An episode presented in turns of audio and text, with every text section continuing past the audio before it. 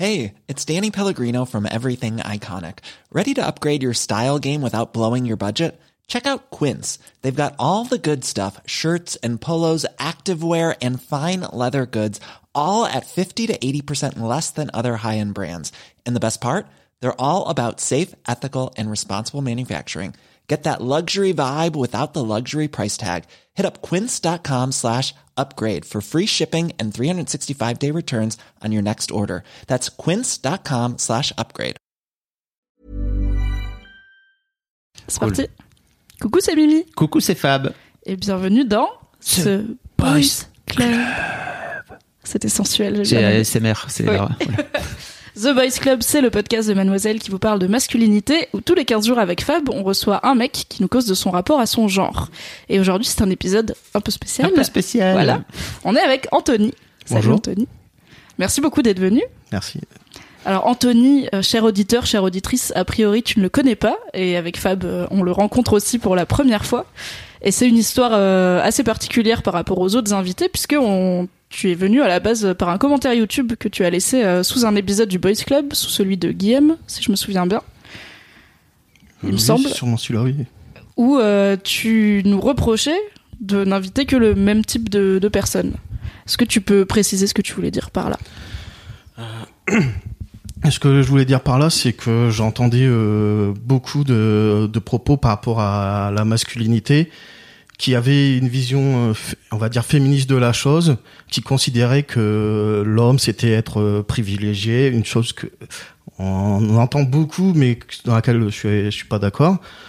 Et il y avait aussi par rapport euh, aux histoires de d'harcèlement sexuel et ce, genre de choses pardon et que ben généralement on parle toujours euh, seulement des, cas des femmes victimes euh, on présente toujours l'affaire comme étant euh, sous cet ordre-là.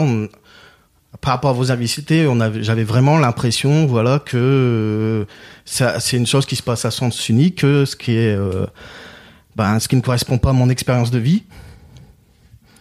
Et du coup, on t'a proposé de venir pour bah, porter cette parole qui, toi, enfin, qui selon toi manquait au podcast, et tu as accepté. Merci beaucoup. Mais on peut dire surtout merci beaucoup parce que euh, c'est régulièrement qu'on a des, commentaires comme ça qui viennent nous dire euh, oui alors vous devriez faire ceci ou vous devriez faire cela et vos invités ils sont pas comme ceci ils sont pas comme cela et systématiquement on colle le même le même message qu'on t'a apposé mais on n'a jamais de nouvelles. Et toi t'as dit bon bah ok. En gros ton message suivant c'était bon bah maintenant que j'ai dit que j'ai dit que je gueulais il va falloir que j'assume et que j'y aille quoi. Donc merci beaucoup de d'être venu euh, d'être venu nous parler parce que c'est hyper important je pense que tu viennes raconter ton histoire et pourquoi tu penses que nos invités euh, ne représentent pas la, la- une vision de la masculinité euh, à ton sens en tout cas. Et nous on n'est pas du tout euh, à se dire euh, que c'est nos invités précédents qui ont raison et que toi t'as tort, tu vois, surtout pas. Euh, au contraire, on veut montrer toutes les formes de toutes les toutes les formes d'histoire qu'il peut y avoir et la tienne vaut tout autant que celle des autres quoi. Donc merci beaucoup. De rien On va commencer par la première question. Tu t'y attends? Ça veut dire quoi pour toi, Anthony, être un homme? Euh, c'est une question assez compliquée. Euh, bah, je vais commencer par pas me faire d'amis. Je vais dire savoir une bite. C'est- Pour moi, c'est c'est la, la chose la plus simple. Parce que bon, après, on peut essayer de, de voir, euh, à dire qu'il y a des comportements particuliers, mais c'est jamais vrai pour tout le monde, même s'il y a des tendances générales. Donc, euh, pour moi, bah, c'est le, le seul point euh, pour l'instant que euh, je trouve que euh, bah, on tombe dans le vrai, quoi. Après, Donc c'est le, on va. Est-ce que c'est un point commun que tu te sens partagé avec tous les précédents invités du Boys Club au moins là-dessus? Euh, oui, bah là, il y a pas de Pour problème. l'instant, a oui. priori, ils avaient tous un pénis. Et qu'est-ce que tu voulais dire? Du coup, tu mentionnes que le, le premier point de désaccord que tu avais avec euh, les précédents invités que tu as mentionné, c'est euh, le fait que pour eux, euh, l'homme est en position de supériorité par rapport aux femmes. Et que toi, t'es pas d'accord avec ça Oui. Qu'est-ce que tu penses du coup? C'est quoi ton opinion sur la question? Alors, mon opinion sur, sur la question, c'est que on fait une grosse erreur en parlant de ça entre euh, une moyenne et les cas individuels de chaque personne. Donc euh, oui, en moyenne, euh, les hommes s'en sortent mieux que les femmes. Là, euh, bien sûr, là-dessus, là-dessus, je conteste pas. Mais pris individuellement, c'est complètement faux. Une moyenne, ça ça fait pas tout l'éventail des, des vécus. Et on constate aussi une chose, ben, quand on fait partie de cette grande partie des, hommes qui ne sont pas privilégiés, parce qu'au final, les hommes pri blancs, privilégiés, tout ça, c'est qu'une petite partie des hommes qui sont bien au-dessus, mais la plupart, ben, c'est pas du tout le cas. Et on voit quand on commence à euh, toucher un peu euh, aux basses classes sociales, on constate un effet pervers de la chose, c'est qu'à tout le temps être considéré comme étant privilégié, on se retrouve avec des contre-coups. On se retrouve que euh, ben, dans tout ce qui est association d'aide, on est, euh, par exemple, quand on commence à avoir des problèmes de logement, des problèmes euh, sociaux, on va dire, on n'est plus, on n'est pas prioritaire parce qu'il y a des personnes qu'on considère comme étant euh, ben, plus en difficulté par rapport à leur sexe, par rapport à leurs origines. euh, et c'est ça, ça crée une rupture en fait, euh, je trouve, qui est, qui est par rapport à beaucoup de monde qui, qui gueule comme moi. euh, bon, qui sont un peu plus moins gauchistes que moi, on va dire. que Un peu moins peu plus gauchiste ou un ou un peu peu moins plus gauchiste Je suis perdu. Dis- disons que oui, euh, dans, je sais que je représente une minorité dans une minorité où euh, quand on commence à gueuler contre le féminisme, tout ça, en général, ça s'accorde avec un discours d'extrême droite. Et quand ça s'accorde avec un quelqu'un comme moi qui a, qui a milité pour extrême gauche, c'est quand même assez rare. Donc, euh, je, je- je sais plus où j'en étais. Prends ton temps, il n'y a, pas- y a pas de course et tout. Tu, tu bois un verre d'eau, je te sens un peu ému là et tout. euh, prends le temps de respirer. Oui, ça peut être intimidant en plus euh, l'exercice du micro et tout. Mais alors qu'est-ce que tu vois, je rebondis, qu'est-ce que tu appelles gueuler contre le féminisme? Parce que bah pour moi le en tout cas le féminisme que je vois, on va dire euh, un peu institutionnalisé les associations etc. Bah elles parlent plutôt du oui, des généralités et de faire avancer la cause des femmes en général pour arriver à l'égalité avec les hommes en général. Donc en fait, il y a plein de cas individuels qui sont pas représentés, je pense des deux côtés parmi les femmes aussi. Et du coup, en fait, c'est quoi le féminisme contre lequel tu dis gueuler et comment tu gueules euh, Je sais pas si ma question est claire. Alors, en fait, euh, pour moi, c'est c'est il y a un problème euh, derrière qui est euh, dans l'idéologie même, celle de celle de, de lutte contre le patriarcat et euh, qui a tendance, voilà, à catégoriser, à considérer euh, donc euh, hommes privilégiés, euh, femmes opprimées. Qui, pour moi, voilà, euh, c'est il y a plus une c'est euh, c'est une surcouche au plus, mais ça ne comp- pas. ah, mais euh, les les différences sociales, euh, voilà, elles emportent là-dessus. En tant que voilà euh, homme prolétaire, j'ai plus en rapport avec une femme de la même classe sociale que moi qu'en- qu'avec un, qu'un homme qui fait partie des des riches. Donc, Et tu penses que c'est d'abord la lutte des classes qui est prioritaire et que est-ce que tu penses que si un jour on vient à bout de la lutte des classes et du, du coup je sais pas contre le patronat ou le, le- la bourgeoisie on aura résolu les inégalités de genre? Euh, déjà, je, pense que dans, les inégalités de genre, il y a, deux choses à voir. hein.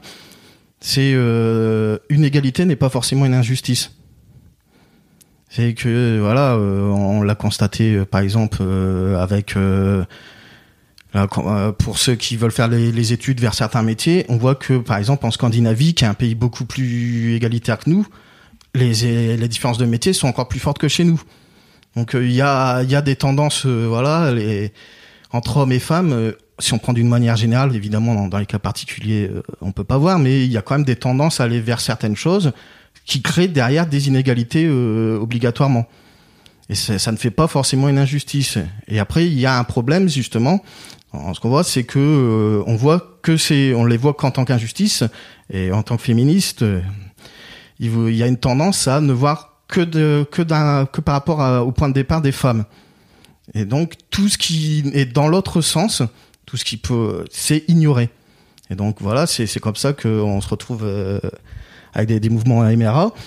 C'est parce que Donc, c'est le, les activistes pour les droits des hommes les men's rights activistes Oui. c'est l'équivalent de ce qu'on appelle en France les masculinistes ah, j'aime pas le terme de masculiniste. Tout cas, c'est le nom qu'on c'est le nom Ouais. qu'on leur, qu'on leur donne, et d'ailleurs qui se donnent eux, non, je pense. Euh, euh.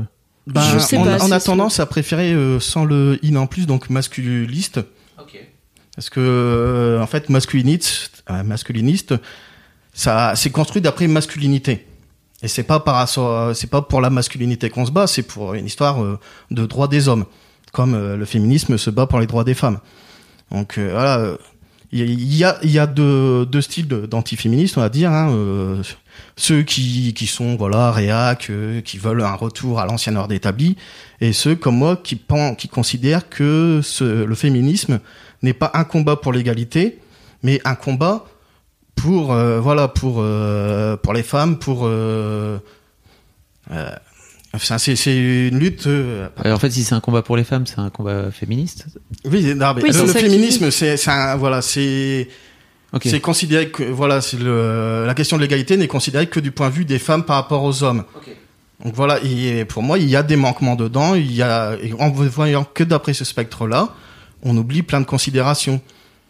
Mais du coup, pourquoi est-ce que le masculisme serait antiféministe et pas simplement compatible avec tu vois pourquoi est-ce que ce serait pas deux combats par exemple se battre pour la alors on, en parlera tu l'as évoqué on en parlera plus en détail plus tard se battre pour la reconnaissance des hommes victimes de violences sexuelles c'est pas anti se battre pour la reconnaissance des femmes victimes de violences sexuelles ça peut être des choses qui avancent ensemble dans la même direction finalement.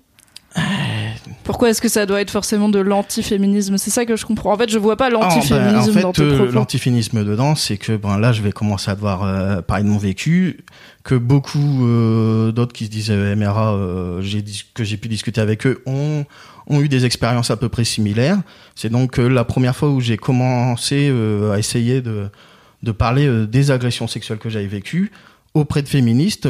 J'ai eu le droit à un déferlement de, de haine de, de, culture du viol pour être clair et net parce que j'ai eu le droit au euh, ah de toute façon euh, un homme euh, ça peut pas se faire violer parce que c'est des porcs qui ont tout le temps envie j'ai eu le droit au pire que tout tu oh, tu payes pour ce que les hommes font subir aux femmes. Donc bien sûr c'était peut-être un cas extrême qui qui ne correspond pas à ça mais voilà. Oui, mais il n'empêche que c'est ton vécu je pense que moi et Fab et beaucoup beaucoup de féministes, j'espère la majorité ne ne pas du tout ce que voilà ces, messages qu'on t'a envoyés, euh, mais il n'empêche que c'est ce que t'as vécu et du coup. Euh... Et c'était t'as as entendu ça dans des assos, c'est ça? Ou dans quel cadre exactement t'as entendu ça? Parce que si c'est sur euh, des réseaux sociaux, par exemple, un peu véhéments, euh, comme par exemple Twitter. Euh, ça, ça, ça c'est des discours qui peuvent s'entendre. Est-ce que c'était où exactement? C'était pas sur Twitter. Je, je suis pas fou au point de traîner sur Twitter. Non, euh, disons que il y a eu bah, la fois où j'en ai parlé ouvertement pour la première fois, hein, ça a pas été, ça a été via internet sur un très célèbre site féministe que je ne nommerai pas. Ce n'est pas vous. Il y en a d'autres. en vrai, tu peux le nommer. Au pire, je couperai au montage parce que je suis intrigué. Euh, alors, le pire déferlement de haine que j'ai eu, hein, la première fois, c'était sur Crêpe Georgette. Première fois où j'ai pas, j'ai dit, euh, moi aussi, j'ai été victime. J'ai eu un déferlement de haine et c'est moi, au final, qui me suis fait virer par la modération. Ok, donc pour, euh, après, en parler un peu plus. Après, évidemment, ben, j'ai fait, on, on, reste pas sur une mauvaise expérience. J'ai, j'ai été voir essayé un peu d'évoquer le sujet par rapport à des finishes que je connais parce que j'en connais quand même pas mal euh, dans la vraie vie. J'ai été testé dans plein d'autres endroits qui étaient euh, réputés pas le plus modérés et il y avait toujours cette même hostilité à ce sujet-là quoi. Le, sujet euh, que ce soit des, des violences conjugales ou des agressions sexuelles, dès que tu essayes de de dire il n'y a pas que les femmes, tu, tu te tapes un déferlement de, de mépris voire de haine. C'est voilà, ah, t'essayes de voler euh, la personne, euh, la parole, pardon, aux vraies victimes. Euh. ah, t'essayes de. Après, voilà, on a le droit au mal tir. oh, t'essayes de te victimiser. oui, un peu, oui, c'est vrai. Mais du coup, pour revenir à la, à la racine de tout ça, est-ce que tu veux bien nous raconter ce que tu as vécu? Alors, il y a eu plusieurs expériences. Alors, on commence du, du pire ou? On commence comme tu sens comme tu veux. Alors, euh, on va y aller par ordre chronologique. Alors, euh, donc, euh, ben, quand j'étais gamin, donc je, je, pourrais plus trop vous dire l'âge exact, entre 6 et 10 ans. Donc, tout, ce que je sais à peu près encore de l'époque, hein, c'est que c'était quand ma grande sœur était en crise de puberté, on va dire. Donc, elle a 6 ans plus que moi, donc après on voit à peu près là ce que ça devait lui donner. Et donc, ben, elle avait dans l'idée euh, d'expérimenter la chose et euh, je lui ai servi de, on va dire, d'un de sextoy pendant plusieurs mois où elle venait me chercher euh, dans le soir dans mon lit. qu'elle en plus, elle faisait ça devant mon autre sœur un peu plus jeune qu'elle. Et moi, je, je, me souviens que à l'époque, voilà je me planquais euh, sous les lits pour l'éviter. Euh, je savais pas trop de quoi il s'agissait euh, à cet âge-là, surtout qu'il n'était pas encore question de faire de l'éducation sexuelle aux jeunes à l'époque. Donc voilà, quand, quand on te tombe dessus comme ça, bah, tu sais pas, t'es es jeune et au final, ben, tu t'acceptes la chose parce que t'as pas le choix. Puis bon, il y avait les chantages ou avec des histoires de sucettes que j'ai toujours pas eu de si t'en parles aux parents, euh, voilà, euh, c'est à toi qu'ils vont en vouloir, euh, ainsi de suite, quoi. Donc, en fait, cette expérience plus le fait que derrière, oui, je me suis quand même, en tant que, personne proche de la gauche, je me suis orienté vers, le féminisme et là, tu, réalises que d'autres histoires que tu as eues, la, combinaison des deux, tu, tu fais, ouais, bah attendez, c'est pas la seule fois. Il y a, aussi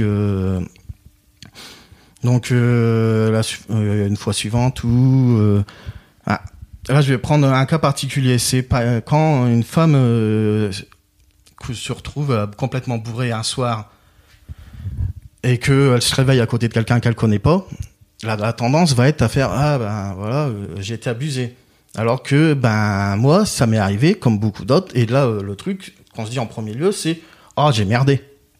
Alors que le, seul coup que tu as envie de faire le lendemain, quand tu vois, tu fais, oh là, faut que je me barre le plus vite possible, tu t'enfuis, t'as honte de ce que t'as fait, mais c'est toi qui as merdé. Alors que t'étais complètement ivre-mort, tu sais même pas comment tu t'es retrouvé là.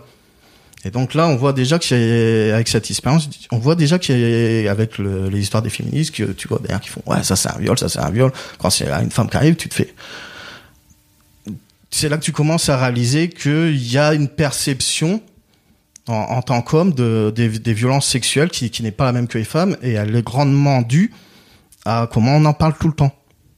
Donc euh, on en parle tout le temps euh, en tant que l'homme agresseur, la femme victime, et, donc le, fait que euh, ben, ce soit toi qui sois en position de victime, même si là bon je l'étais peut-être pas, hein, j'en ai aucun souvenir. Ça fait que tu, tu refuses la, la, la, chose comme telle. Euh, c'est ah non, bah non, c'est moi qui a fait le con quoi. Donc euh, et voilà, ça, ça me rappelle une histoire un peu plus vieille, donc c'est pas sur moi, mais je pense qu'elle est importante à en parler celle-là aussi. C'est donc que j'avais un ami euh, en fin de lycée qui, avait une petite amie, et donc on le voit un jour, il fait ah, mais pourquoi tu, tu viens manger à la cantine avant? Tu tu depuis que t'as une petite amie euh, avant tu faisais pas il me fait il nous avait sorti. Ah, bah, c'est parce qu'elle veut toujours coucher avec moi moi j'en ai marre euh, euh, trois fois par jour c'est trop quoi. Chaque fois que je rentre chez moi il faut y aller. Et quand je veux pas elle me fait une crise de jalousie elle me tape dessus elle me fout des coups de couteau donc il nous montre ses, ses bras plein de taillades par rapport à ça et là, je, vois que notre réaction comme euh, d'ados qui ont été un peu formatés dans toute cette idée-là, de, ça a été de se marrer.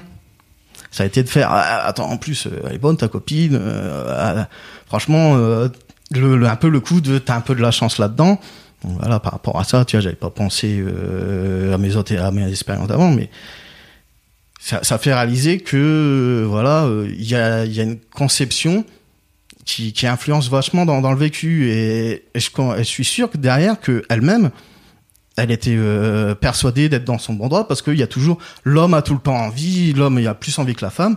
Donc elle qui avait plus envie que son mec de coucher forcément dans, dans sa tête ça devait être euh, ah bah oui si, si j'ai plus envie que lui c'est que lui il me trompe c'est qu'il va coucher ailleurs. Et c'était euh, d'ailleurs c'est ce qu'il disait et c'était pour ça qu'il se prenait des coups de couteau. Parce qu'à chaque fois qu'il voulait pas coucher avec elle c'était t'as été couché ailleurs Ok, elle tirait des conclusions euh, absolument absurdes. Euh. Ok. Et est-ce que, en fait, as, du coup, tu as parlé de la hum, réaction des femmes féministes, si j'ai bien compris, à qui tu as pu te confier. Est-ce que tu t'es confié à des hommes, bah, comme là, tu as ton pote au lycée, est-ce que tu t'es confié à des hommes alors qu'ils s'identifient féministes ou pas Sur euh, ce que tu as vécu, est-ce que les réactions étaient différentes? La réaction est compliquée.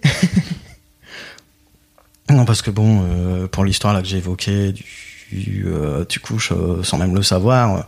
Il y a eu des témoins, des potes, voilà, c'était une soirée arrosée, ils ont vu ça.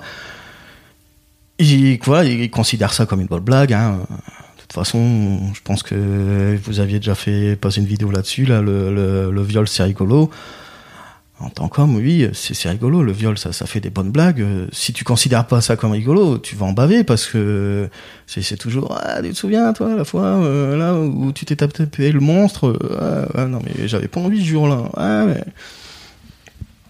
Oui, y a, en fait, il n'y a pas une conscience de, bah, du fait que c'est potentiellement grave, que ça peut être euh, quelque part entre une souffrance et un traumatisme. euh. Bon, après, cette histoire-là, moi, euh, je, je, la vis, je la vis pas comme un traumatisme. euh, Non, et comme mais tu dis, mais, tu mais te- je- euh, voilà, c'est euh, ça me fait réaliser euh, beaucoup de choses par rapport. Oui, c'est plus la différence de traitement dans les histoires qui t'a marqué, ou quand voilà, oui. c'est une femme ivre morte qui se réveille et qui sait pas c'est qui le mec à côté, on part du principe qu'elle a été victime de viol puisqu'elle ne se souvient pas avoir pu consentir et elle ne se sentait pas en état de consentir. Quand c'est un homme qui se réveille euh, après une soirée ivre mort et qui a une femme à côté de lui, on part du principe que c'est lui qui a outrepassé le consentement de l'autre. Mm. C'est plus ça. Et pour ce que pour ce que t'as vécu avec ta sœur, est-ce que t'en as parlé à tes parents à un moment? Euh, non. Ils sont toujours pas au courant. euh, non, non, non, ils sont pas au courant. Et avec elle, t'en as jamais reparlé? Ou avec ton autre sœur, peut-être? Euh, non, bah voilà, c'est c'est une histoire vieille de 25 ans. Il y a de l'eau qui a coulé sous les ponts depuis. Et pour, et pour toi, il n'y a pas l'air d'avoir beaucoup d'eau qui a coulé sous les ponts parce que Non, non, mais. t'es encore hyper. Enfin, et puis je le comprends. hein, C'est pas. Ouais, Je suis pas en train de juger en disant ça, mais ça te, ça te prend alors que ça fait 25 ans que, que ça, que ça s'est passé. T'as toujours ce truc là quand t'en parles, quoi. C'est c'est- disons que c'est euh, il y a le truc que j'en parle parce que c'est la première fois que je le dis à haute voix pas derrière un clavier Hein, forcément ça ça aide pas voilà tu- Ah bah, merci pour, euh, merci, Merci pour la pour la confiance. hein, confiance, parce que- et voilà c'est euh, en fait ce qui ce qui m'a posé problème là-dessus c'est que bon moi voilà je vais bon ça ça a peut-être un peu traumatisé des choses mais j'ai c'est pas l'impression que j'ai mais voilà, quand j'ai eu les, réactions euh, de, haine, quand j'ai voulu en faire, ouais, ben les hommes aussi, regardez moi par exemple, qu'on m'a tombé dessus, c'est après je me suis dit, qu'est-ce que, comment ça se passerait dans la tête d'un mec, euh, voilà, qui, qui est vraiment traumatisé par ça, qu'on souffre réellement, que, ah, et c'est là où où j'ai compris que, ben, à force de toujours véhiculer ce message que, ouais. euh, ce, ce message, euh, voilà, que c'est les hommes les agresseurs, les femmes les victimes, alors que bon, au niveau des chiffres, on n'en est pas. Si, on prend euh, ceux que nous, en tant que masculinistes, enfin masculistes, pardon, on considère vrais, c'est pas ceux du, viol, parce qu'il y a un problème de définition dedans. Je pense que Oui, alors dans, donc dans la loi française, le viol, c'est une pénétration euh, qui est effectuée par euh, menace, surprise, contrainte et, un- ou, et violence ou violence. Et euh, donc il y a déjà tout le problème de pénétration. Pendant longtemps, une pénétration qu'on t'oblige à performer, donc c'était un pénis, n'était pas considérée comme un viol, c'était seul- seulement une pénétration euh, subie. Après, même si on prend le, le champ des violences sexuelles, c'est-à-dire euh, viol, agression et harcèlement, je crois, on est quand même on est, sur quand- on est quand même sur pas la moitié d'hommes victimes, On mais est on est sur, sur plus que 2%. Quoi. de, de femmes victimes, mais euh, on est plus de l'ordre de 25% des victimes à être masculins. Et, Oui, et euh, ça, de même environ chiffres, euh, une, euh, une personne sur six euh, à être une femme dans les auteurs. Donc, euh, ça, ça paraît moins, mais après, il faut mettre en, en relation que euh, rien qu'en France, il y a 800 000 cas par an. Donc, ça, Ça, ça on fait deux- sur, euh, 200 000 hommes qui se font agresser euh, sexuellement par an. Quand bien même il y en aurait que deux, bah, ça vaudrait déjà le coup de, Alors, de permettre à ces deux d'avoir de l'aide. C'est ça, c'est-à-dire que je pense que d'une manière générale, la libération de la parole autour du viol, alors féminin, puisque effectivement il y a euh, plus de plus de victimes, va aider aussi. Et on voit sur Mademoiselle, on a d'abord commencé par parler de de, de violences sexuelles envers les femmes, pour après assez vite basculer vers. euh, Donc on avait parlé de cette fameuse vidéo, euh, le Le viol, c'est vraiment hilarant. le viol, c'est vraiment hilarant pour amener les, les gens à se rendre compte aussi. Mais je pense que, que les, comme disait Mimi tout à l'heure, les deux combats sont très, enfin, se- doivent se faire en parallèle en fait, et pas forcément l'un contre l'autre, même si c'est pas l'expérience que tu as pu vivre Et, toi. euh, J'en suis désolé. Après, oui, il- les, les combats euh, doivent se faire en parallèle, mais il y a euh, voilà, il y a un discours de fond contre lequel on doit combattre, qui, qui est dans, dans le discours féministe. Voilà, c'est c'est le fait que homme, euh, la simplification, homme agresseur, femme victime. Et donc il y a, il y a beaucoup d'autres cas. Euh, donc moi je, je m'intéresse surtout aux violences genrées, donc euh, aux violences sexuelles et aux violences conjugales, parce que je, euh, et je vois qu'il y a toujours une alors c'est pas forcément une volonté, hein, mais il y a toujours une manière de minimiser les faits quand c'est pas des femmes les victimes, de minimiser les nombres, d'aller toujours euh, d'aller chercher les nombres les, qui font qui font le plus choc et qui sont forcément ben ceux où il y a voilà, on va chercher le 98% euh, d'hommes dans les violeurs, mais on précise pas que c'est issu d'une étude qui n'a interrogé que des femmes victimes. Donc euh, voilà, si on interroge des hommes et des femmes, euh, voilà, on passe à 94 ou 95, je sais plus, pourcent dans les violeurs, mais avec la définition qui dit que seul le pénétrant est un violeur. la nouvelle définition, elle est que depuis le 6 août, depuis la loi Schiappa. Donc il y a des avancées et je pense que en fait, oui, comme tu dis, libérer la parole en général autour du viol, ça a commencé beaucoup par des femmes. Ça, sur Mademoiselle, en tout cas, je pense que en expliquant le consentement et en expliquant c'est quoi consentir, il y a plein de gens, hommes comme femmes, qui ont pris du recul sur des expériences passées et qui ont dit ok donc là en fait j'étais pas alors soit j'étais trop ivre ou trop en tout cas euh, pas en maîtrise de moi-même pour consentir soit en fait j'ai dit non trois fois et j'ai fini par dire oui, mais peut-être que j'aurais juste dû pouvoir dire non une fois et cool. Plein de choses comme ça. Peut-être que ton pote euh, du lycée, en fait, il se, il, voyait ça comme un truc relou de ma copine me fait chier. Peut-être qu'il le vivait déjà comme une souffrance. Peut-être qu'entre temps, il a pu lire des articles ou des témoignages qui l'ont, lui ont fait prendre conscience de la potentielle gravité de ce qu'il a vécu. Le problème, et je pense que c'est ce qui sous-tend, euh, alors sans les excuser, mais pour les expliquer pour des auditeurs et auditrices qui sont peut-être pas très versés dans le mouvement féministe, en fait, je pense que ce que tu as vécu, c'était sous-tendu par l'idée que euh, beaucoup de gens n'évoquent le, les violences sexuelles faites aux hommes que pour court-circuiter le discours sur celles faites aux femmes. En gros, des gens qui toute la vie vont s'intéresser à aucun sujet contre les violences sexuelles, qui ne militent pas, qui ne sensibilisent pas, etc. Qui juste quand on dit les femmes sont victimes de viol viennent dire eh oui mais les hommes aussi pour un peu détourner l'attention et du coup ça peut être frustrant parce que c'est un peu ok mais tu fais quoi dans ta vie pour ces hommes victimes de viol bah rien donc en fait laisse-nous parler des femmes tu vois pour l'instant et du coup peut-être que ton que ton message a été lu comme ça mais c'est complètement con parce que parmi ces en fait pour un mec qui te dit et les hommes aussi tu peux pas savoir si tu le connais pas si c'est juste sur internet ou dans une dans une asso en tout cas tu connais pas la personne. Tu sais pas ce qu'il a vécu tu sais pas si lui ou des proches sont concernés. Tu sais pas si en fait peut-être qu'il passe ses journées à parler à des gars euh, sur internet pour soutenir d'autres victimes. Donc c'est bête de partir du principe qu'il est là pour faire chier surtout que pour le coup là tu racontais ton histoire. Tu disais que oui, mais, en fait oui il y a, y a le truc euh, où on s'imagine toujours que voilà c'est pour court-circuiter mais euh, il faut, faut prendre aussi en considération quelque chose, c'est que euh, les hommes, ils parlent pas facilement de, leur vécu.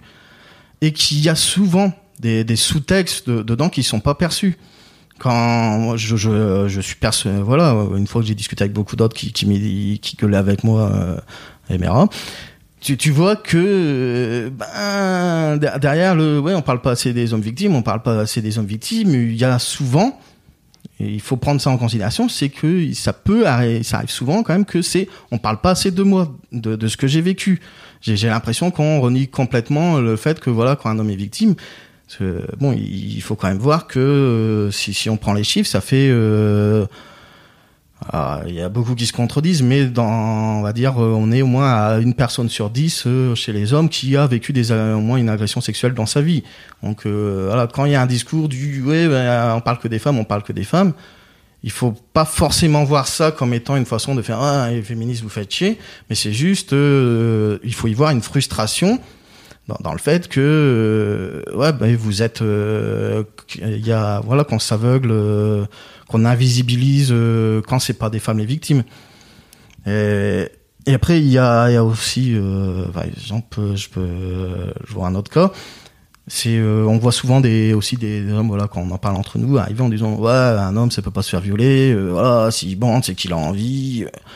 Et après, quand tu discutes avec eux, quelquefois, tu arrives à remonter euh, sur sur des cas où il te raconte euh, bah, un cas particulier où je me souviens où c'est le mec qui commence il nous arrive ouais c'est des conneries une femme ça peut pas violer son mec euh, voilà s'il bande c'est qu'il a envie après il commence à nous raconter que sa sa femme bah des fois la nuit quand elle a envie elle lui grimpe dessus puis elle l'emmerde elle l'empêche de dormir jusqu'à ce qu'il veuille bien qu'il se sent sale le lendemain.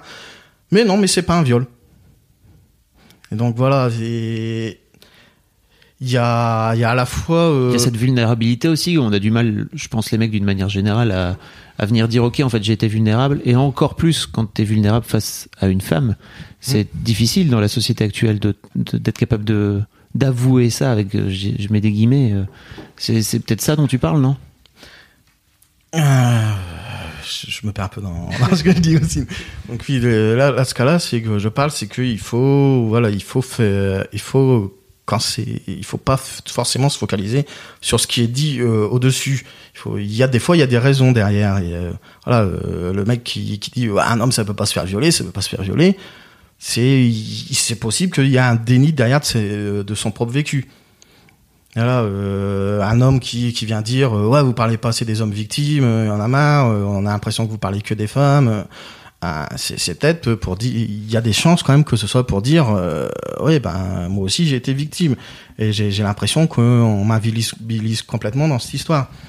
Et du coup dans les dans les cercles et les forums euh, MRA sur lesquels tu traînes est-ce qu'il y a des des mises en place de bah, d'actions tu vois d'associations par exemple euh, parce que je pense que ce serait bien d'avoir des associations dédiées aux hommes victimes de violences sexuelles et que ça reste plus simple si c'est des hommes qui les gèrent puisque euh, bah on est dans le même genre et que ça peut être plus compliqué pour un homme de se confier à une femme et de parler de trucs euh, vulnérables etc il me semble qu'en France il y en a pas. À l'heure actuelle il y en a plus. Il y en avait une qui a euh, fermé y a... qui était non c'était pour les hommes victimes de violences conjugales il y a SOS hommes battus qui qui a eu de gros problèmes avec des associations féministes aussi Comment ça euh, donc, euh, Il me semblait que c'était fermé à SOS Ambattu. Euh, oui, bon, ils n'ont pas eu de subvention, rien, voilà. Bon. bon. après, il y avait une histoire euh, qu'ils en voulaient pas, ils voulaient pas être dépendants. Hein, bon, c'est une histoire, c'est donc cette association-là avec le geste. Le geste, bon, il faudra que je retrouve le nom exact, je pourrais vous le redire. Donc, ils avaient décidé pendant les, les semaines de l'égalité homme-femme d'organiser des colloques sur les hommes battus. Et donc ils ont le droit à une descente de foudre ou une association féministe. A fait ah c'est du masculinisme. Ah ils essayent euh, de voler la parole aux femmes. Et ils ont fait la, technique qu'on fait toujours quand on veut empêcher euh, un discours d'être tenu. Ils ont fait du trouble à l'ordre public. Et donc euh, voilà quand trouble à l'ordre public on annule. Après derrière les élus ont fait ah bah il y a eu du trouble à l'ordre public avec ça donc vous serez plus jamais invité alors qu'au final, c'était des personnes qui étaient venues spécifiquement pour les gens empêchés. Et voilà, euh, on a remonté dessus et on voyait qu'il y avait des, groupes euh, qui s'avaient euh, organisé pour justement empêcher ça. Alors après, la, volonté derrière, ben, comme vous dites, il y a, l'impression que quand des hommes viennent parler de violences subies par des hommes, que c'est pour voler la parole des femmes, et en fait, euh, souvent, c'est juste parce qu'il y a un manquement dans, dans, le discours, quoi. Et, et du coup, est-ce que tu, en fait, est-ce que tu vois se monter des potentiels organismes de soutien ou euh, des espaces de parole ou, je veux dire, au-delà de sur Internet, tu vois? Euh, Après, sur Internet déjà, que les espaces de parole ont vite tendance à tomber, voilà, dans, dans la pure misogynie. Hein il y a, y a un contre-coup du euh, on commence par, par dénoncer des, des agissements euh, qu'on n'est pas d'accord euh, et on finit par tomber dans la même chose. Donc voilà c'est moi après j'ai conscience que maintenant c'est très très compliqué d'avoir une discussion posée là-dessus avec des féministes parce que voilà derrière il y a le nombre de fois où on m'est tombé dessus et j'arrive toujours avec un a priori du elles vont pas accepter la parole c'est un peu comme ça que tu nous as abordé d'ailleurs. Voilà.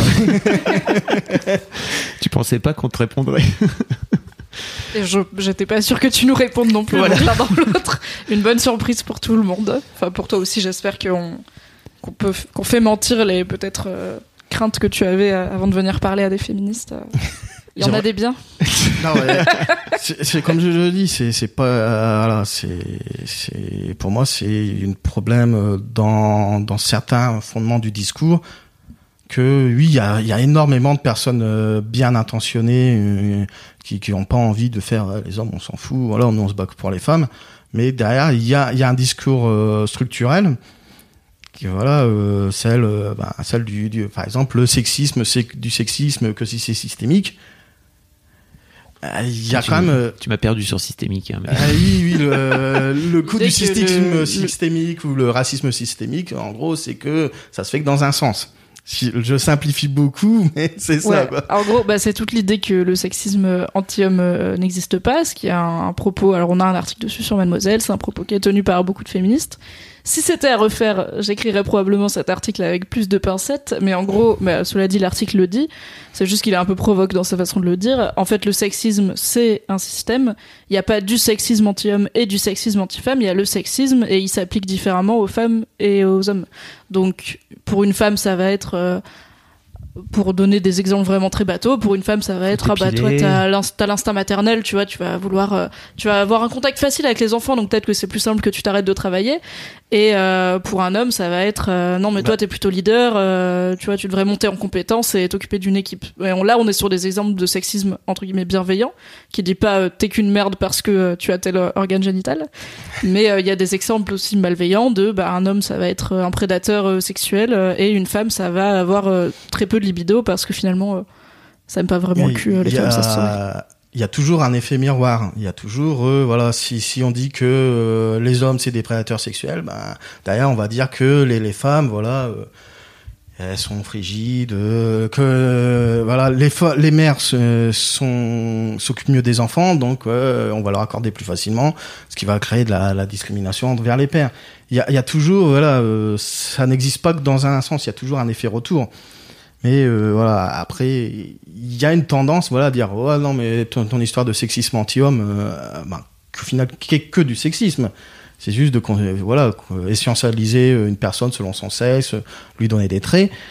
Et euh, donc derrière, avec cette histoire de, de sexisme systémique, il y a quand même une volonté derrière de, enfin, quand j'ai une volonté, pas forcément, mais il y a un discours derrière de tais-toi. Tais-toi, t'es un homme, t'es privilégié. C'est euh, voilà, c'est euh, t'es un homme, tu tu peux pas être victime de sexisme, c'est seulement envers les femmes. Et si t'es victime de sexisme, c'est juste du du sexisme envers les femmes, c'est envers ton côté féminin. Alors que pas forcément quoi. Le, le fait que les pères aient moins facilement la garde des enfants, c'est pas euh, c'est pas de la discrimination envers leur côté féminin. Oui, non, ok, je vois ce que tu veux dire. Ou en fait, le parce qu'il y a, il y a un discours selon lequel le sexisme envers les hommes, c'est juste de la misogynie, c'est-à-dire que on va dire à un homme pleure pas. En fait, ce qu'on lui dit, c'est pleurer, c'est féminin, être féminin, c'est mal, Oui, donc pleure pas, donc c'est de la misogynie. Alors, il me semble qu'en tout cas, les chiffres en France pour euh, les pères qui ont moins souvent la garde, c'est qu'ils la demandent très peu. Donc, il y a aussi ça, et que généralement, quand les deux parents la demandent, on est sur une garde alternée, dans la plupart des cas. Euh, alors les chiffres sont que oui, c'est essentiellement dû au fait que les pères ne le demandent pas, mais quand il y a conflit, dans deux cas sur trois, le, le juge euh, se range du côté de la mère. Mm, mm. Enfin, après, il faut voir euh, ce cas spécifique. Par exemple, euh, la mère peut demander une garde partagée, le père euh, la garde exclusive. Donc on voit que les, les juges ont tendance a à refuser, cas- euh, à être pas très d'accord pour la garde partagée, être Ouais. plutôt pour la garde exclusive. Mais si tu prends euh, les, les cas, il y a quand même, euh, un- même si c'est que 10% des, des divorces, il y a quand même un côté où euh, ben, le juge va plutôt facilement se ranger du côté euh, de la mère. On peut remonter à l'œuf ou la poule si tu veux, tu Ouais, vois. voilà. C'est-à-dire que pourquoi les pères Ils la demandent demandent pas plus moins, donc on leur Enfin, accorde moins parce que sociétalement, euh, Oui, oui, voilà, c'est oui. ben, comme, comme dans Après, voilà, il y a il y a un côté où on se met derrière. euh, oui, beaucoup beaucoup de pères sont persuadés qu'ils sont de mauvais pères. Parce que voilà, c'est c'est un peu euh, dit dans l'histoire que c'est c'est les mères qui savent s'occuper des enfants, les hommes ils sont là pour amener la thune et et donc ça, ça joue sur le fait qu'ils demandent moins. Ça joue aussi sur le fait qu'ils demandent moins, c'est que beaucoup sont persuadés que s'ils la demandent, ils l'auront pas Oui, je suis et que ça coûte extrêmement cher un divorce. Donc euh, là, c'est il y a, il y a un côté, il y a de la discrimination donc au niveau des juges, mais il y a, il y a tout un modèle qui s'instaure derrière pour que cette discrimination existe et pour qu'elle soit renforcée par euh, le fait que ben ils demandent pas. J'aimerais bien qu'on parle de toi. Ouais. oui, je sais, c'est c'est compliqué. C'est marrant parce que tu nous avais prévenu euh, dans Oui, un que c'est mail très que t'avais difficile de, parler de soi, oui. Parce que là, ça fait 40 minutes euh, Oui, qu'on enregistre. On a quand même On a pas parlé mal. de plein de choses. On a Oui. parlé énormément de toi et de justement. Mhm. Merci beaucoup encore pour ta confiance de, Ouais. de, de ces histoires qui t'ont, en tout cas, qui font que, que t'es l'homme que t'es aujourd'hui, en fait. Mhm.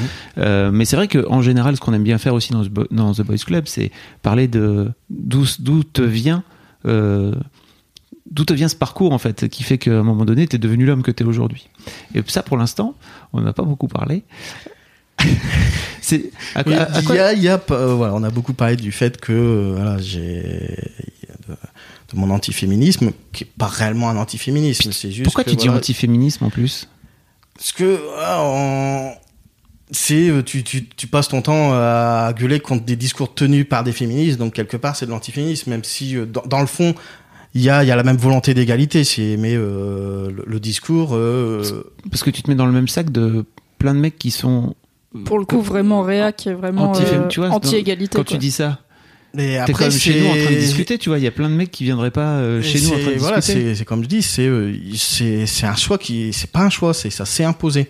Ça s'est imposé par rapport euh, aux histoires de Roger que que j'ai dit. Ok. C'est c'est quand, quand tu vois que euh, ce, ce discours-là, il n'a- n'arrive pas à être entendu, entendu euh, dans, dans le cadre, ben tu vas en dehors du cadre et après tu tombes fort, tu tombes dans la confrontation alors que c'est c'est pas le but au départ.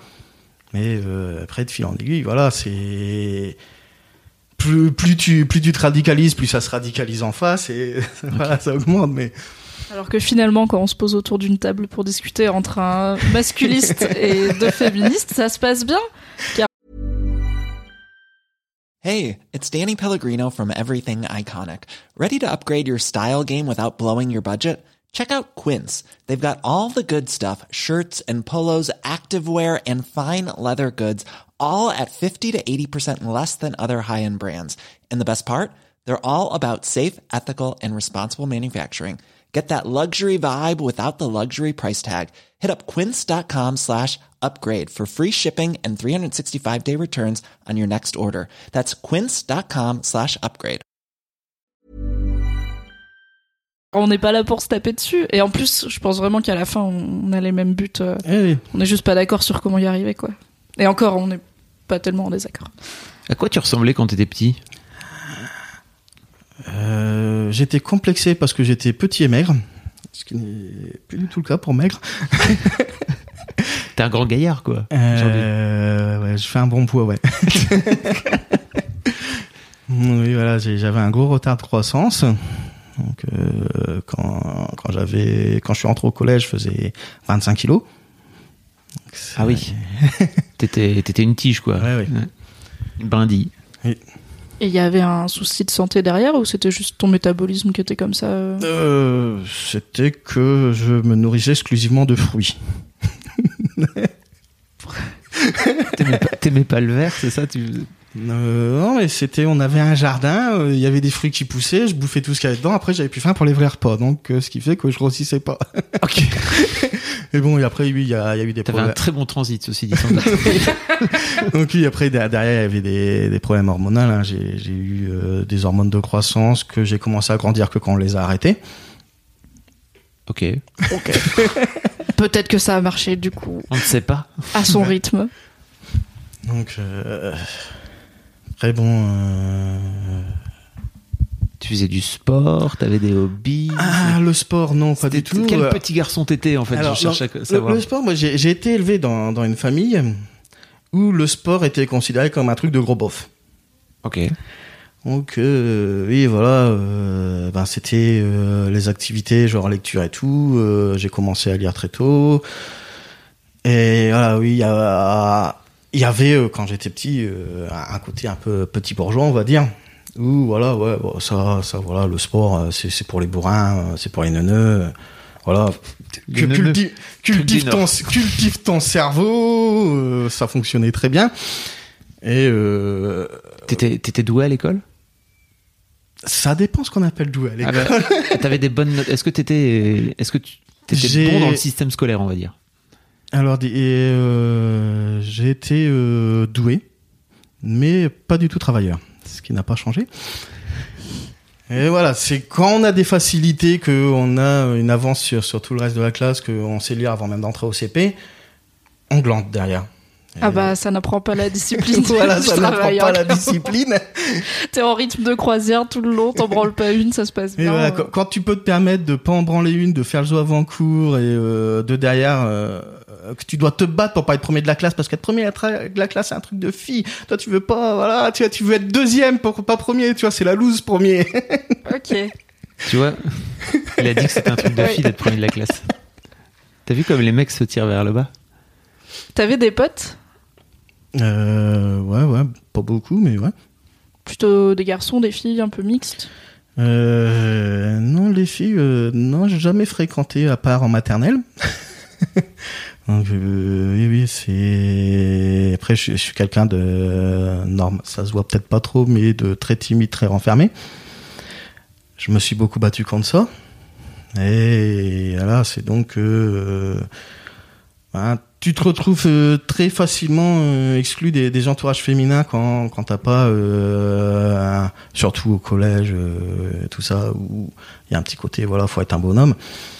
Ou voilà, ben, quand, quand toi t'es es introverti, que euh, t'oses à peine euh, adresser la parole à des personnes euh, voilà, que t'es pas déjà proche avec, ben, tu, tu te retrouves avec juste euh, une bande de deux trois potes, euh, tous des mecs, parce que voilà, vous avez trouvé que vous avez euh, un- une passion commune, et ça, ça se forme autour de ça. Mais euh, C'était quoi cette passion commune? Le jeu de rôle. Ah, Oui Le bon jeu de rôle Et les jeux vidéo aussi, ouais. Bah c'est cool, c'est marrant que t'aies mis, t'as mis longtemps à en parler, tu vois. Est-ce que c'est un truc qui était peut-être un peu stigmatisé quand t'étais gamin? C'était pas... Enfin, je me doute que c'était pas très cool. Ouais, et c'est pour ça que ça m'intéressait. C'était par, euh, par rejet des conventions? Oui, voilà, oui, voilà. Quand j'étais gamin, voilà, euh, j'écoutais du métal, euh, je jouais au jeu de rôle, tout, tout ce qui était mal vu, je trouvais ça cool. Tout, tout le côté, euh, voilà, un peu paria. euh, ah, c'était voilà, c'est, euh, il y avait le côté, oui, être un peu à la marge. Ça, ça m'attirait quoi. Et comment ça s'est passé en grandissant? Est-ce que t'as fait des études supérieures? Je, pour les études supérieures, je me suis retrouvé confronté à un cas où il fallait s'assumer. Ce que j'ai pas su faire. Comment ça? Ce qui fallait, c'était, euh, je me suis retrouvé, euh, voilà, t'étais le petit génie de la famille, euh, celui-ci qui est toujours euh, en avance sur tout, donc tu sais t'en sortir tout seul quoi qu'il arrive. Tu te retrouves, ouais, bah voilà, va remplir tes dossiers de fac. Euh, j'ai été en chercher une demi-douzaine, j'en ai renvoyé aucun.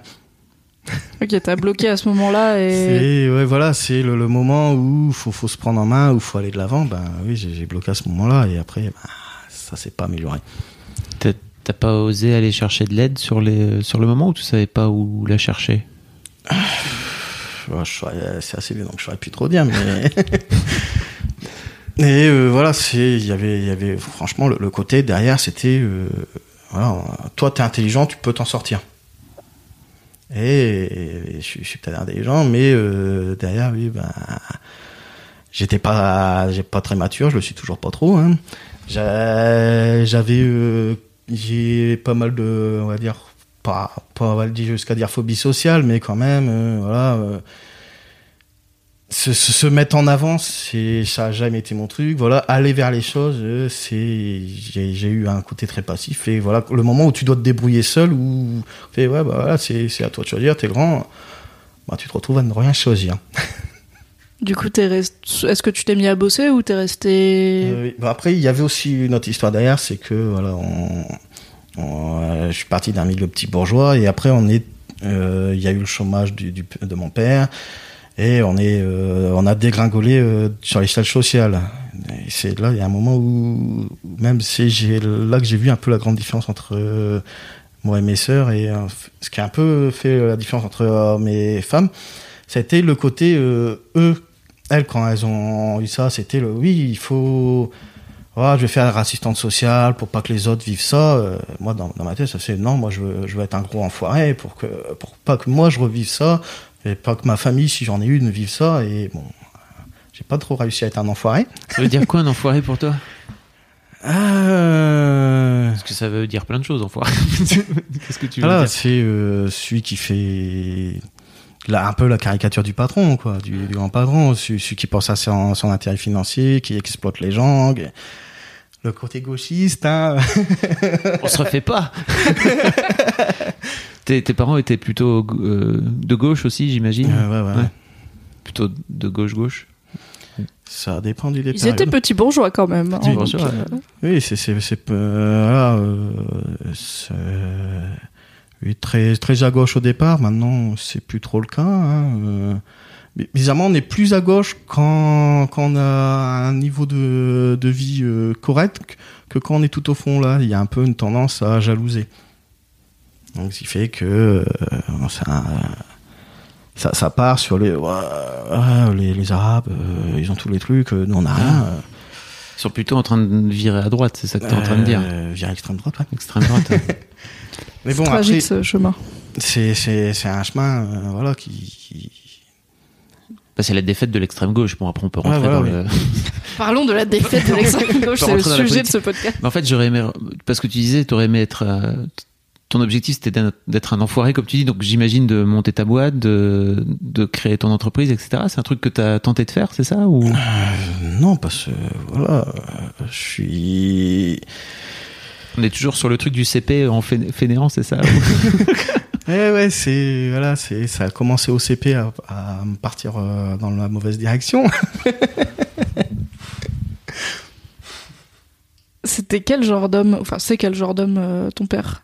C'était quel genre de père quand t'étais petit Euh, c'était, euh, c'est un peu compliqué de parler de mon père. euh, Alors, à chaque fois que, que je dis que c'est compliqué, on a l'impression qu'il y a des, qu'il y a des problèmes de, de mésentente, mais alors pas du tout. C'est juste que dans ma famille, c'était ma mère qui dirigeait, donc euh, c'était le chef de famille. Mon père était euh, soumis, il se faisait même accessoirement taper dessus.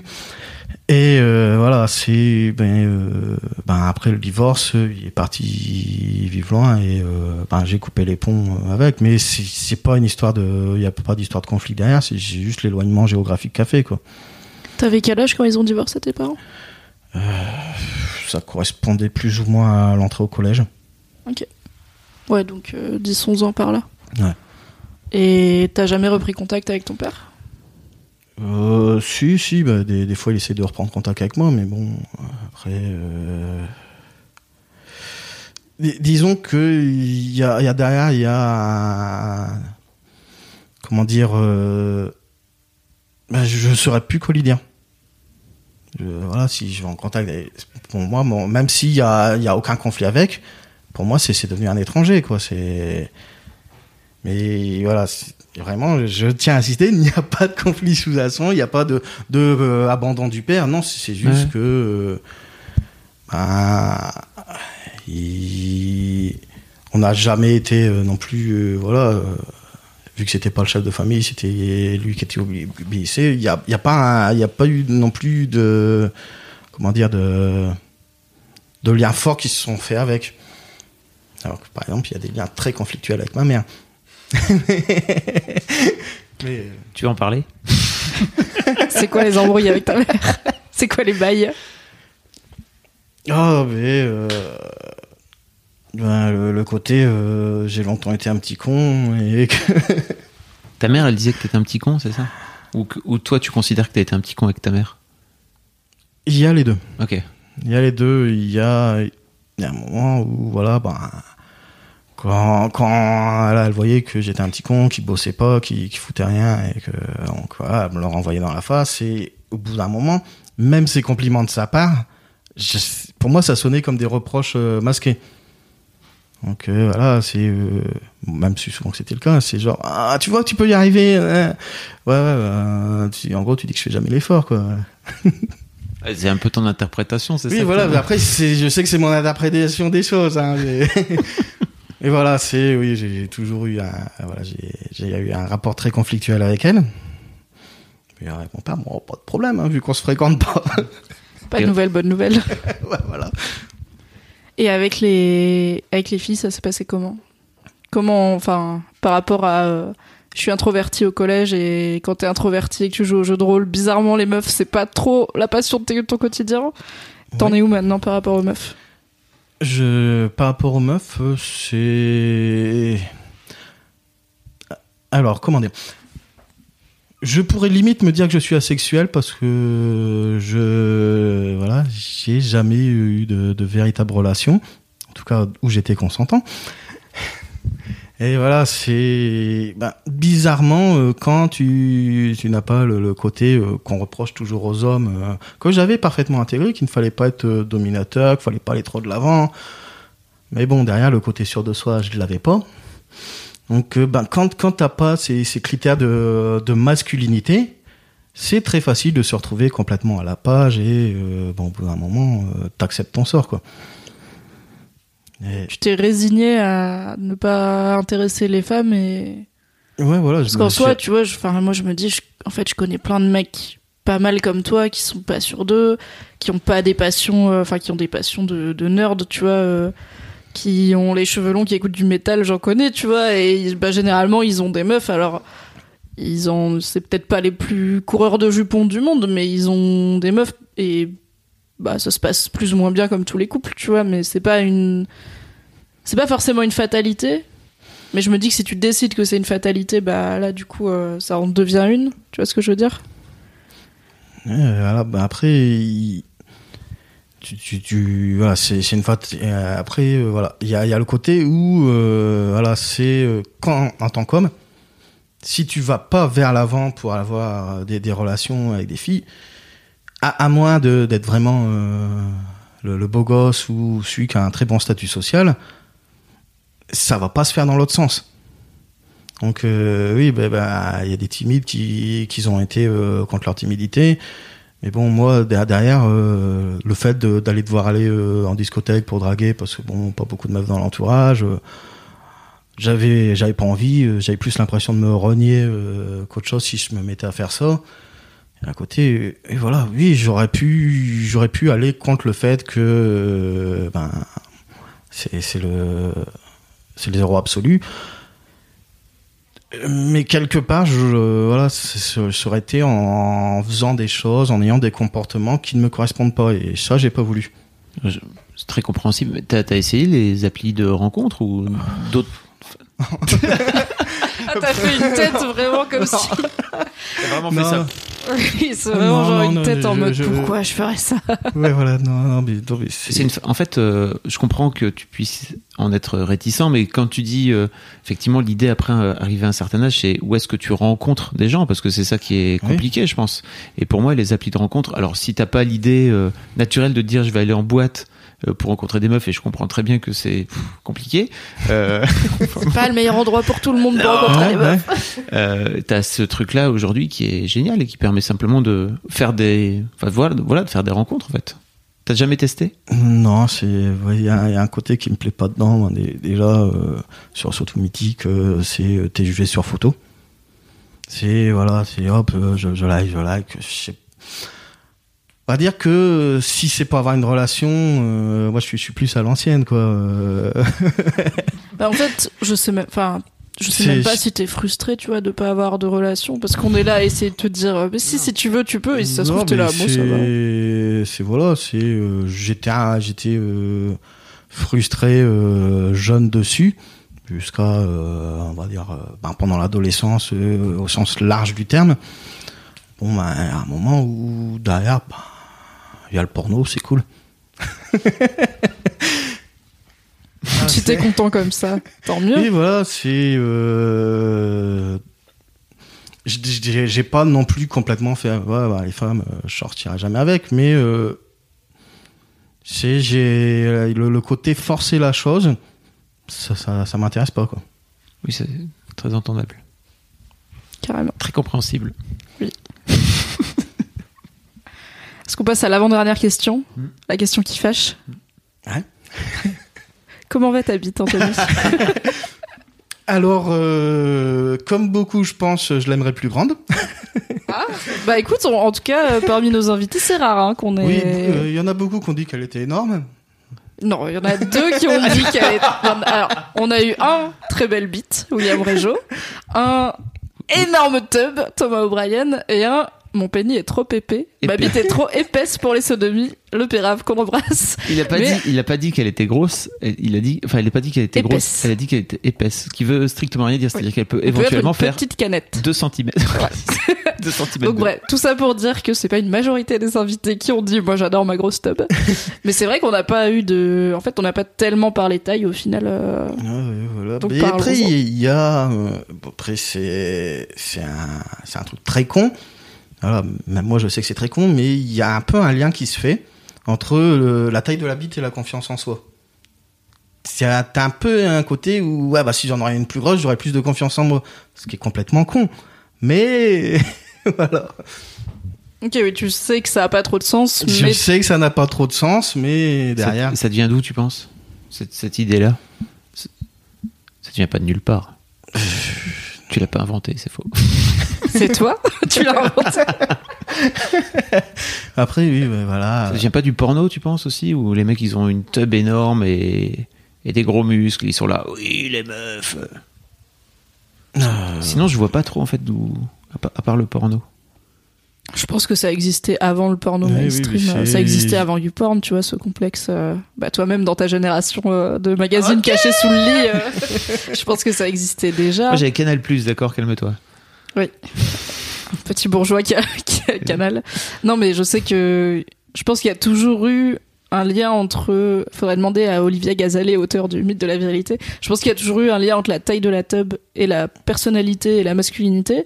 Mais il me semble que par exemple dans la Grèce antique, les gros pénis c'était vulgaire et c'était pas du tout désirable euh, d'avoir un gros pénis parce que c'était un truc d'animal, un peu ça te ramenait un côté animal. Alors on a switché euh, C'est De vrai que les l'autre côté du statues, spectre. euh, les statues grecques, elles ont toutes plutôt des petites bites, quoi. tout petit zizi. Mm.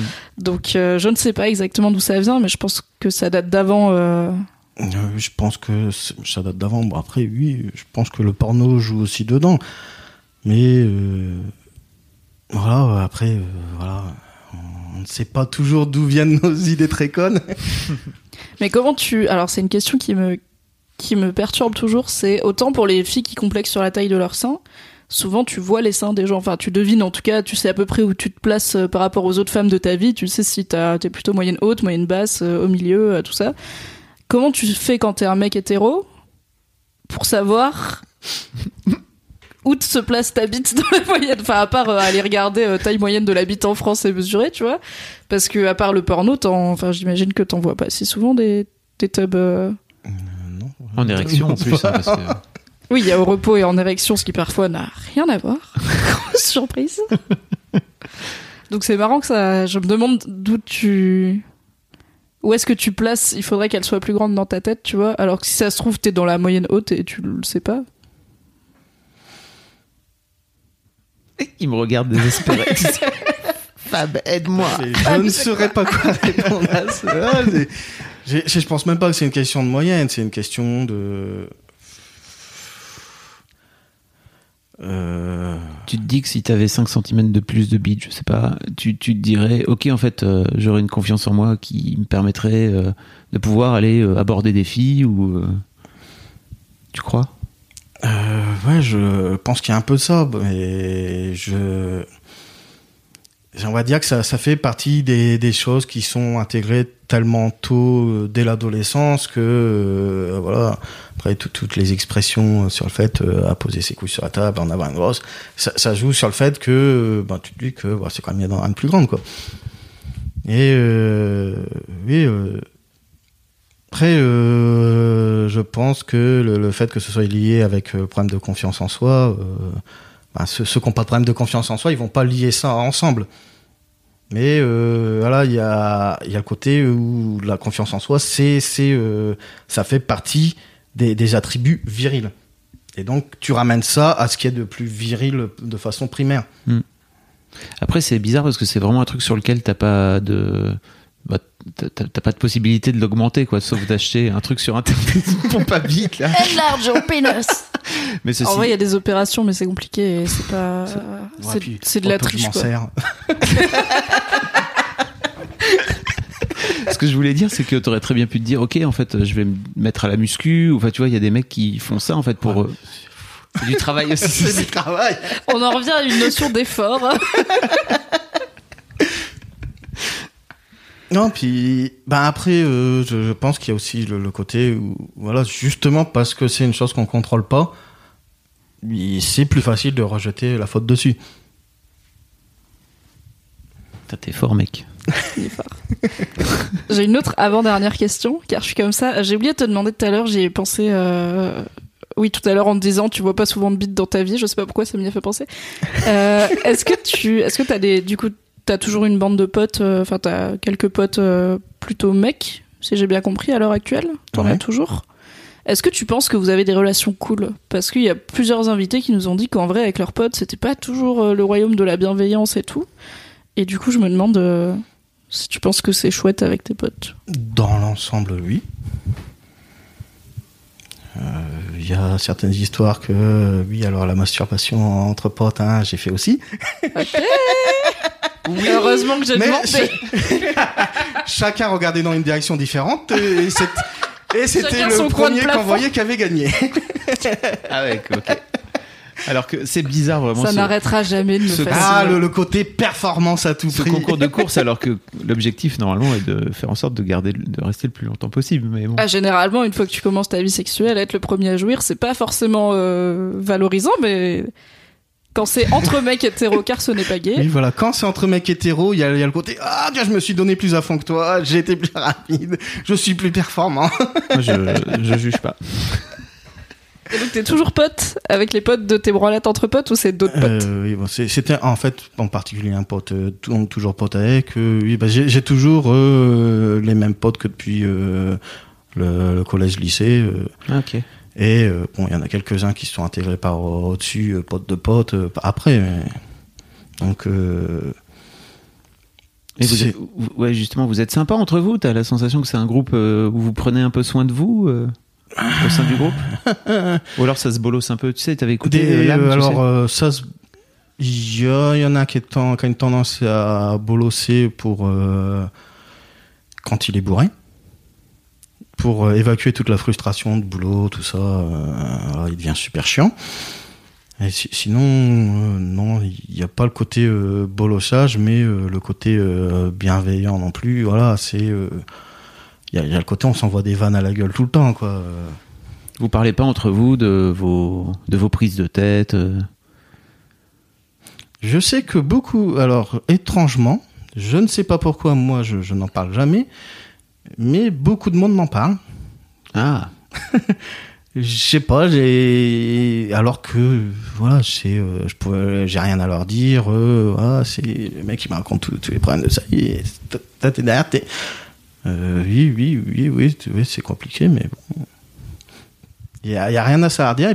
Je sais pas pourquoi. euh, beaucoup de monde me trouve comme étant un bon confident, alors que Peut-être que ça vaudrait le coup de demander au, au prochain qui te fait le coup de genre l'écouter poliment et tout, et à la fin de dire juste une question pourquoi? Qu'est-ce qui fait que t'es venu me le raconter à moi, tu vois, sans lui dire euh, pourquoi t'es venu me faire chier avec tes histoires, t'aurais pu aller faire chier quelqu'un d'autre. Mais ça, ça pourrait être intéressant de comprendre ce qui fait que bah, c'est toi qui apparemment est une bonne oreille. euh. Alors peut-être que t'es, voilà, comme tu dis, t'es un peu timide, t'es un peu discret, donc ils se disent, bon, euh, lui c'est pas une grande gueule, il doit savoir écouter. Je ne sais pas. Je ne sais pas ce que ça peut être. Mais c'est intéressant. Ouais, bah, je pense que c'est ça qui joue le plus, quoi. C'est le côté. euh, Voilà, c'est. euh, Bon, évidemment, hein, les, les confiés du genre, il y a toujours euh, histoire d'alcool ou de drogue derrière. Et bon, c'est euh, beaucoup de monde me. J'ai l'impression que beaucoup de monde me considère comme étant une oreille à l'écoute. Peut-être parce que de- derrière, euh, j'évite beaucoup les, les jugements ou, ou j'essaie de donner des conseils parce que bon, euh, en tant qu'homme, hein, c'est ce que l'on. Il y, a, il y a toujours le oui, mais si tu me parles de tes problèmes, euh, dis-moi ce que je peux faire. C'est euh, le, le côté où juste écouter, moi, je trouve ça, c'est, pas, mais ça, c'est, c'est, Je trouve que ça sert un peu à rien, quoi, de. ben, ça, ça fait du bien, à la, ça peut faire du bien à la personne qui, qui balance, mais toi, tu, tu sers à rien dans l'histoire, quoi. Co- comment tu disais donc tu disais tout à l'heure que tu avais commencé par être féministe avant de devenir comme tu te décris anti-féministe. comment t'en twist. comment t'en es venu à, à devenir féministe? C'était, t'as eu un déclic un jour ou Euh, Non, bah après c'est ça vient beaucoup de l'éducation. C'est euh, au départ, euh, voilà, euh, tu tu conseilles. C'est un peu la, un- c'est un peu la, la position de base quand quand t'es un peu de gauche, quoi. C'est euh, l'égalité. euh, tout le monde doit être traité pareil. euh, c'est et je pense que ça vient beaucoup de mon éducation d'être euh, féministe. euh, le côté un peu petit bourgeois. Et disons que voilà, c'est un peu la chose qui vient de base. Euh, tant que tu creuses pas trop dedans, il n'y a pas de raison d'être contre. C'est euh, tant que tu te retombes pas, tant que tu tombes pas sur, sur des hystériques qui font ah, anti-homme, il n'y a vraiment aucune raison de, faire euh, ouais, féminisme, c'est de la merde. Quoi. Tu fais, ouais, bah non, oui, c'est bien, il faut qu'il y ait l'égalité salariale, euh, il faut pas que les gens, que les femmes soient agressées. Oui, c'est- tellement basique. Pas pour tout le monde, mais je suis d'accord avec toi que ça paraît être une évidence, mais bon.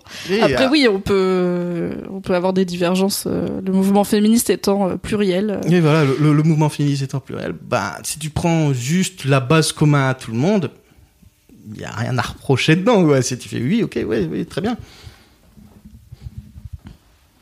Je continue à penser que t'es pas vraiment antiféministe, tu sais. Bah moi non plus, j'ai du mal à. Mais je comprends, je comprends Non, que tu mais- te définisses comme antiféministe. Simplement, tu te mets dans le même sac de plein d'autres gens qui, à mon avis, tu sais, c'est toujours ce truc de quand tu sais pas dans quel camp te définir, tu regardes les, ceux qui sont avec toi et tu regardes qui ils sont. Et puis tu te dis, est-ce que je suis, j'ai vraiment envie d'être avec eux? Et je pense qu'il y a plein d'antiféministes avec qui t'aurais pas du tout envie d'être. Je pense pas. non. Vraiment, si. T'es de gauche, ça doit pas être trop euh, ta Oui, bande ça. Tu vois ce que je veux dire Mmh. Et en même temps, peut-être qu'aussi on s'en fout des étiquettes et que Alors, faire des trucs, c'est mieux que se plier en douce pour trouver le, le bon terme qui convient. Donc moi, je pense pas vraiment que t'es antiféministe, mais si tu veux continuer à te dire antiféministe parce que tu milites pour que les violences, euh, enfin tu milites en tout cas, tu, tu discutes, tu agis, ce qui pour moi est une forme de militer puisque tu parles à des gens, pour que les violences sexuelles faites aux hommes soient mieux reconnues. Appelle-toi comme tu veux, tu fais quand même quelque chose que je trouve utile. Donc bon, finalement c'est l'essentiel. Est-ce que t'es prêt pour la dernière question? Euh, ouais. Est-ce que tu as beaucoup réfléchi avant? Ouais, ça a été très dur.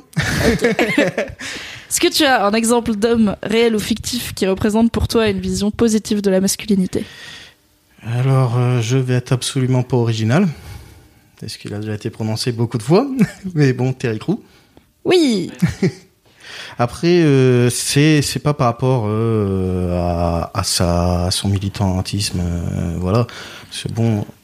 Par rapport au discours que j'essaye de vendre, par exemple, ça aurait été mieux. J'aurais plutôt sorti euh, euh, ce- celui-là qui s'était fait euh, chier à l'obbeuf. Oui. Par exemple, plus, ça, ça correspond plus à ce que je veux dire, donc le, le fait. Parce que Shia LeBeouf a été agressé par, a Oui, été, il a été violé agressé. par une femme. Et que Terry Crews a été agressé pris- sexuellement par un homme, donc déjà on n'est pas sur la même dynamique. Et euh, après, il y a la dynamique derrière, euh, qui qu'il a dû se battre contre un backslash horrible. Oui. Donc, puisque euh, ça n'existe pas, les hommes violés par des femmes, et qu'il avait qu'à dire non, ça aurait été plus simple. Voilà. Mais non, non, moi, Terry Crews, c'est c'est plus, bah, c'est par rapport à, à l'image qu'il donne de lui, par rapport au film dans lequel il joue, et en particulier son, son rôle dans Brooklyn Nine-Nine. Meilleur rôle. voilà, mais c'est, c'est, voilà, c'est, euh, il y a tous les bons côtés de la masculinité dedans. Bon, euh, c'est un mec baraqué, donc euh, voilà, il y a, l'image, mais après, il, il est très prévenant auprès de sa famille, de ses enfants. Euh, Il y a la relation amicale derrière. Et d'a- d'ailleurs, euh, j'ai un peu, quand j'ai réfléchi au nom, j'ai vu que j'avais tendance à euh, trouver des noms euh, en groupe. Genre quand, quand j'étais gamin, euh, mon modèle masculin c'était euh, Bud Spencer.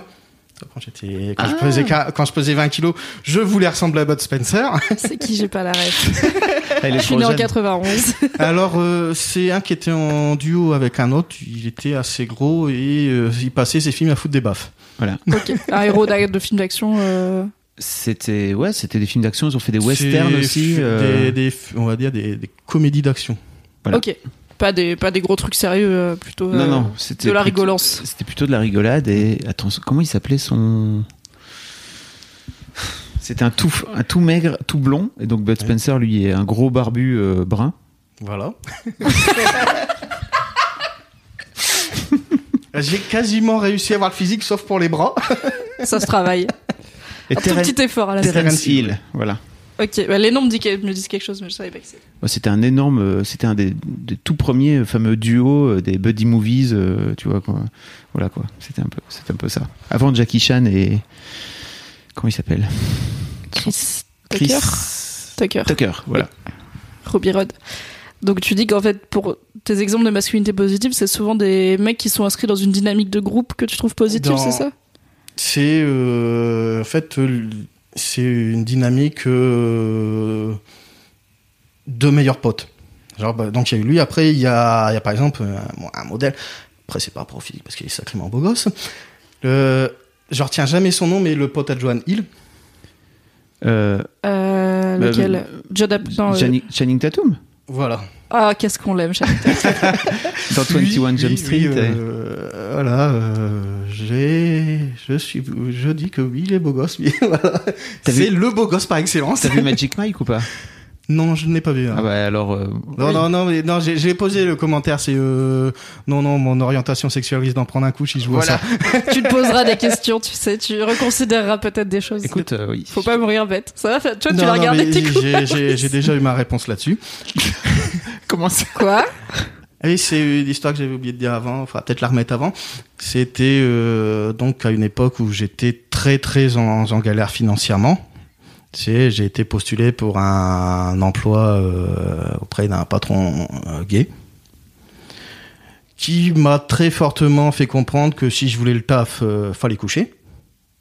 Voilà, c'était bon, c'était une question de euh, voilà, il- c'est ça où il y avait un gros risque de se retrouver à la rue derrière. Donc j'ai accepté. euh, j'ai trouvé voilà, c'est c'est pas c'est pas une expérience que j'aime parler quoi. Mais euh, finalement parce qu'en fait c'est c'est euh, des trois que j'ai à dire, c'est c'est celle qui qui me pose le plus de problèmes. euh, voilà, c'est ça, ça le côté, c'était voilà, j'ai bien constaté que c'était pas mon orientation sexuelle et derrière il y a aussi le côté où là c'était vraiment un rapport de domination. C'était vraiment voilà, tu sais, tu t'es renié pour un taf qu'au final t'as pas eu, donc je me suis bien fait enculer aux deux sens du terme. Et voilà. et- Mais mec, on était en train de parler de Bud Spencer et tout. Il nous fait une euh, Benjamin Oui, Over voilà. là qui nous cale à un quart d'heure de la fin. Oui, et puis bon, j'ai fait de la tentative de suicide et tout en mode ça va passer comme ça. Ouais, voilà. Donc euh, revenons, voilà. Et c'est. Attends, on peut pas, on peut pas revenir tout de suite sur Channing Tatum, ok On va prendre deux secondes. ok, euh, désolé que ça te soit arrivé Bah oui. déjà.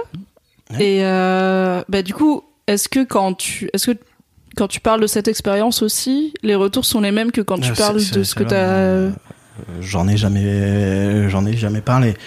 Et euh, voilà, c'est- celle-là, tu- c'est c'est vraiment le, le côté, euh, voilà. Les, deux autres, euh, je peux pas me sentir responsable de ce qui m'est arrivé. Bon, euh, les faits d'être bourré et tout, à la rigueur, mais là, ben, c'est le côté où c'est voilà, c'est tu te sens fautif de ce que tu as fait. Plus, voilà, c'est. Euh, Petit Roland de- d'homophobie derrière, hein Mais euh, voilà, c'est. C'est c'est c'est la. C'est la seule dans laquelle je repense à faire Ah non, ça j'aurais pas dû faire, quoi. Ouais. Mais en même temps, tu le dis toi-même, il était en position de domination, donc c'est pas comme si t'avais fait un choix éclairé. C'est pas comme si t'as, je sais pas, t'es au bar, il y a un mec qui te drague, tu te dis, ok, vas-y, on tente. Et le lendemain, t'es là, Hmm, c'était vraiment pas mon truc. T'étais pas dans une, en fait, s'il y a une dynamique de pouvoir aussi forte et que tu dis que tu risquais de te retrouver à la rue et tout, bah, en fait, t'es pas censé dire aux gens, je te file le taf si tu couches avec moi. C'est, ça ne se fait pas, c'est illégal. il- Voilà, merci. c'est- Il ne l'a pas dit textuellement, mais c'était très clair Non, mais euh, bon. tout le long, quoi. Et t'as pensé à porter plainte ou à faire quelque chose? Euh, non plus, non. Ok. Et donc ça, t'en parles pas sur les cercles euh, MRA euh, non plus non. Ok. Bah merci de nous l'avoir confié. Bah Du oui. coup. Euh, Heureusement qu'on est arrivé à Channing Tatum. Heureusement qu'il y a Donc Channing on en Tatum. était au Bocos Channing Tatum. On en était au fait que oui, t'aimes bien les j'ai l'impression que pour toi, ce qui fait la masculinité positive, c'est en partie un, des relations masculines positives, des relations d'homme à homme qui sont positives et bienveillantes, quoi. Euh, oui. Après, euh, il y a aussi quand, quand j'ai dû réfléchir à la question, j'ai réalisé à quel point c'est difficile alors euh, d'assimiler masculinité et positif. Après, voilà, c'est euh, il y, a, il y a quand même un côté, voilà, c'est quand tu es habitué au discours, euh, le côté voilà dominateur de la masculinité oppressif. T'as as du mal à voir le coup de, à trouver des modèles positifs derrière, à faire un- ouais non ça, ça devrait plus ressembler à ça et, et voilà. C'est bien pour ça qu'on pose la question à chaque épisode et c'est pour ça que c'est aussi dur de trouver euh, la réponse, je pense, pour plein d'invités, c'est que c'est- pas un truc auquel on réfléchit euh, et qui est très mis en avant, quoi. Ouais. Les façons positives de vivre Et bon, après, il y, a- il y a le côté où quand tu dis masculinité, tu penses euh, surtout côté extérieur, parce que voilà, les trois exemples que je donnais, il y a le physique qui joue beaucoup. Et le, je, je sais pas si c'est pareil pour tout le monde, mais c'est très difficile d'associer le terme masculinité à quelque chose qui n'est pas physique. Ah, Tu veux dire que, euh, ah, d'a- d'associer le terme de masculinité à, à- à- plutôt à de l'émotionnel, c'est ça Ou à du. C'est Bah, à ça que tu penses? Ouais, voilà, bah, Ou à de l'intelligence ou... quand, quand tu dis euh, masculinité, c'est un peu comme quand tu, j'ai l'impression comme quand tu dis féminité, c'est un très c'est un très fort côté apparence. C'est euh, voilà, c'est être un homme, avoir du muscle, être beau. Oui, c'est vrai que quand tu penses féminité, tu penses pas forcément euh, Josiane Balasco, pourtant c'est une femme euh, brillante et de talent. Tu vas plus penser à des Brigitte Bardot à l'époque ou des, des corps comme ça, donc je comprends que si tu penses masculinité positive, Ah, bah t'as plus un Channing Tatum qu'un Jonah Hill, tu vois, spontanément, qui arrive. Même s'il me semble que Jonah Hill a fondu, donc peut-être qu'il Il va se muscler. euh. Oh, c'est dommage. Non, il était déjà beau gosse, c'est n'importe quoi. C'était lui qui faisait toute une. Ah non, c'était Seth Rogen qui disait que il faisait toute une tirade sur le fait que il avait la sensation d'être devenu moins drôle. euh, Enfin, en tout cas, que les gens le percevaient comme moins drôle depuis qu'il avait fondu. Ou c'était John Hill, je ne sais plus. Je pense que c'est Jonah Hill parce que Seth Rogen il a pas de temps fondu. Il est toujours genre, je fume des joints, je mange des burgers, je ris fort, je suis content. Mais oui, Jonah Hill, euh, je pense que c'est. Bah, c'est. Roman Fressinet qui disait euh, heureusement que je suis pas beau comme ça, je suis devenu drôle ou un truc comme ça. Enfin, je suis devenu drôle parce que de toute façon j'allais pas être beau donc euh, ça Il m'a perdu. pas le choix. Ce qui est con parce qu'en plus il est beau, mais bon, je lui ai dit, il m'a pas cru. Ouais. Merci beaucoup d'être venu. Bah oui, merci. aussi. C'est un super épisode très riche et tu t'es vraiment beaucoup confié donc euh, un Beaucoup immense dans le désordre. C'est pas grave, il y a pas d'ordre Il pour n'y a, pas raconter. de- il y a pas de bon ordre. Oui, tout va bien. Et je vais pas, euh, je pense pas que je vais cutter euh, ton expérience avec un homme euh, de Channing Tatum pour la remettre au début. Euh, Je pense que c'est intéressant qu'elle arrive qu'à la fin, tu vois. L'ordre euh, a, a une importance. C'est clair. Merci Fab. Bah merci Mimi. Merci à toi, cher auditeur, chère auditrice, d'avoir écouté cet épisode un peu spécial de The Boys Club. Je te rappelle que si tu es sur YouTube, tu peux laisser un pouce bleu, me donner tes réactions ou tes questions en commentaire et éventuellement, idéalement, t'abonner et cliquer sur la cloche pour ne rater aucun épisode. Si tu es sur une plateforme de podcast, tu peux aussi noter The Boys Club en lui mettant des étoiles et des commentaires sur l'Apple Store par exemple. Comme ça, il sera mieux recommandé, plus de gens écouteront The Boys Club et la vie sera plus douce. On se donne rendez-vous dans 15 jours. Je t'embrasse. Bye bye. Planning for your next trip? Elevate your travel style with Quince. Quince has all the jet setting essentials you'll want for your next getaway, like European linen, premium luggage options, buttery soft Italian leather bags, and so much more. And it's all priced at 50 to 80% less than similar brands. Plus, Quince only works with factories that use safe and ethical manufacturing practices. Pack your bags with high-quality essentials you'll be wearing for vacations to come with Quince. Go to quince.com slash trip for free shipping and 365-day returns.